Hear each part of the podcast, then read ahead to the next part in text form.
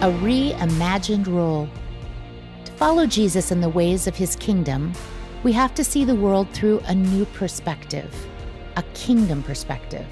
The Beatitudes challenge us to this upside down way of thinking. Yet, not only are we to see the world differently, we also are to reimagine our role within it. Picture yourself in a crowd of ordinary people who live in an unimpressive small town on the north side of the Sea of Galilee. What would you be thinking as Jesus declares these words to you? Matthew 5 13 through 16. You are the salt of the earth. But if the salt loses its saltiness, how can it be made salty again? It is no longer good for anything except to be thrown out and trampled underfoot. You are the light of the world. A town built on a hill cannot be hidden. Neither do people light a lamp and put it under a bowl. Instead, they put it on its stand, and it gives light to everyone in the house. In the same way, let your light shine before others that they may see your good deeds and glorify your Father in heaven. Salt and light. From the beginning of his public ministry, Jesus called men and women to follow him. His intention has always been to carry out his mission in this world through his apprentices. Rather than saying, I am the salt, he says, You are the salt. Rather than saying, I am the light, he says, You are the light. Dietrich Bonhoeffer explains When Jesus calls his disciples the salt instead of himself, this transfers his efficacy on earth to them. He brings them into his work.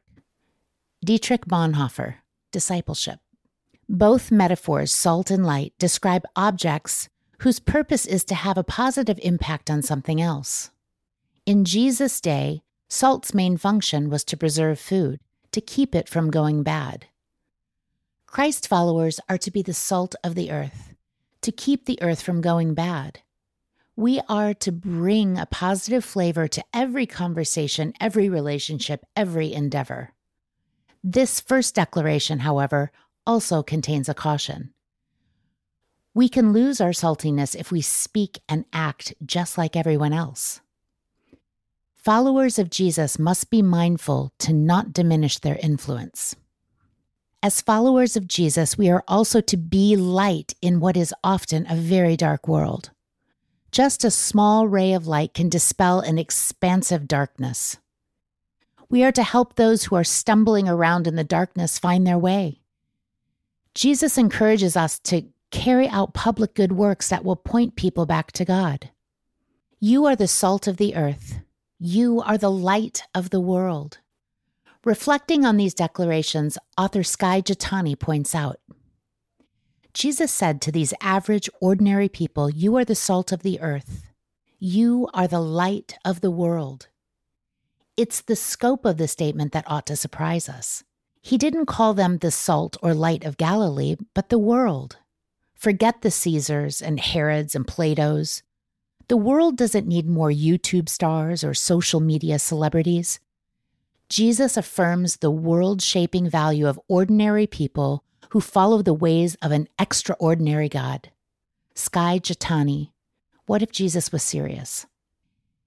If you had been in the crowd in that unimpressive small town on the north side of the Sea of Galilee and heard Jesus call you the salt of the earth and the light of the world, would you have believed him? Do you believe him now? Reflection questions. How can you bring a positive flavor to conversations, relationships, and endeavors today? Where is God calling you to be His light?